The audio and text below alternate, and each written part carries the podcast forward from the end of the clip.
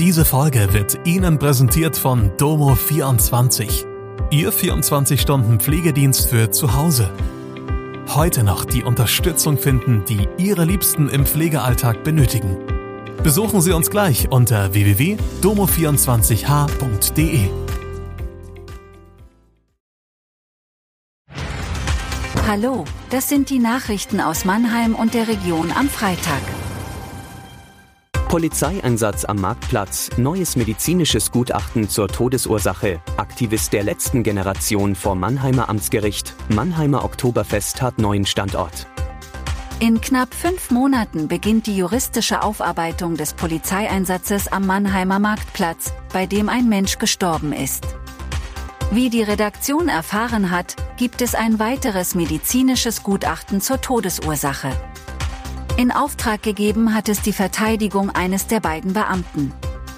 Er muss sich wegen des Verdachts der Körperverletzung im Amt mit Todesfolge vor Gericht verantworten. Laut dem rechtsmedizinischen Gutachten, das die Staatsanwaltschaft in Auftrag gegeben hat, ist Ante P. erstickt, weil ihn niemand auf die Seite gedreht hat und weil er das Blut, das in seine Atemwege gelangt war, nicht abhusten konnte.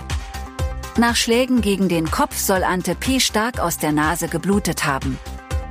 Diese Annahme stützt das neue Gutachten nicht. Es kommt zu dem Schluss, dass das Nasenbluten nicht mit zum Tode geführt habe. Die Verteidigung wollte sich auf Anfrage nicht dazu äußern, dem Beamten droht eine Mindestfreiheitsstrafe von drei Jahren.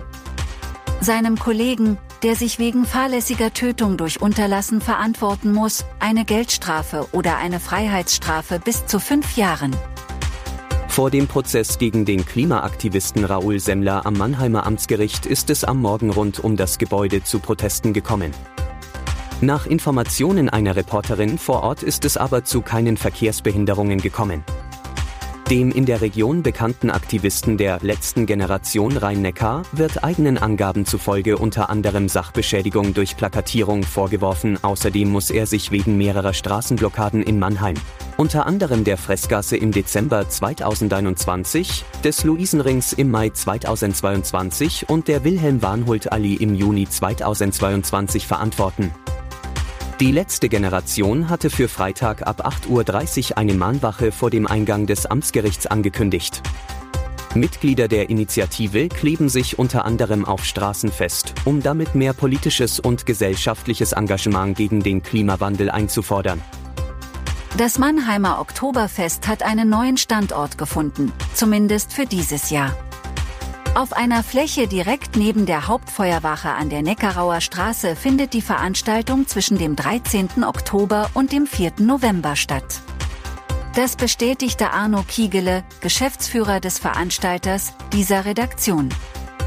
Demnach seien die neun Festabende und der Frühshoppen mit rund 26.000 verkauften Tickets zu etwa 85 Prozent ausgebucht. Nach altem Messplatz, neuem Messplatz, Friedensplatz und einem Parkplatz am Maimarkt-Reitstadion ist das Gelände an der Feuerwehr bereits der fünfte Standort in 15 Jahren der Veranstaltung.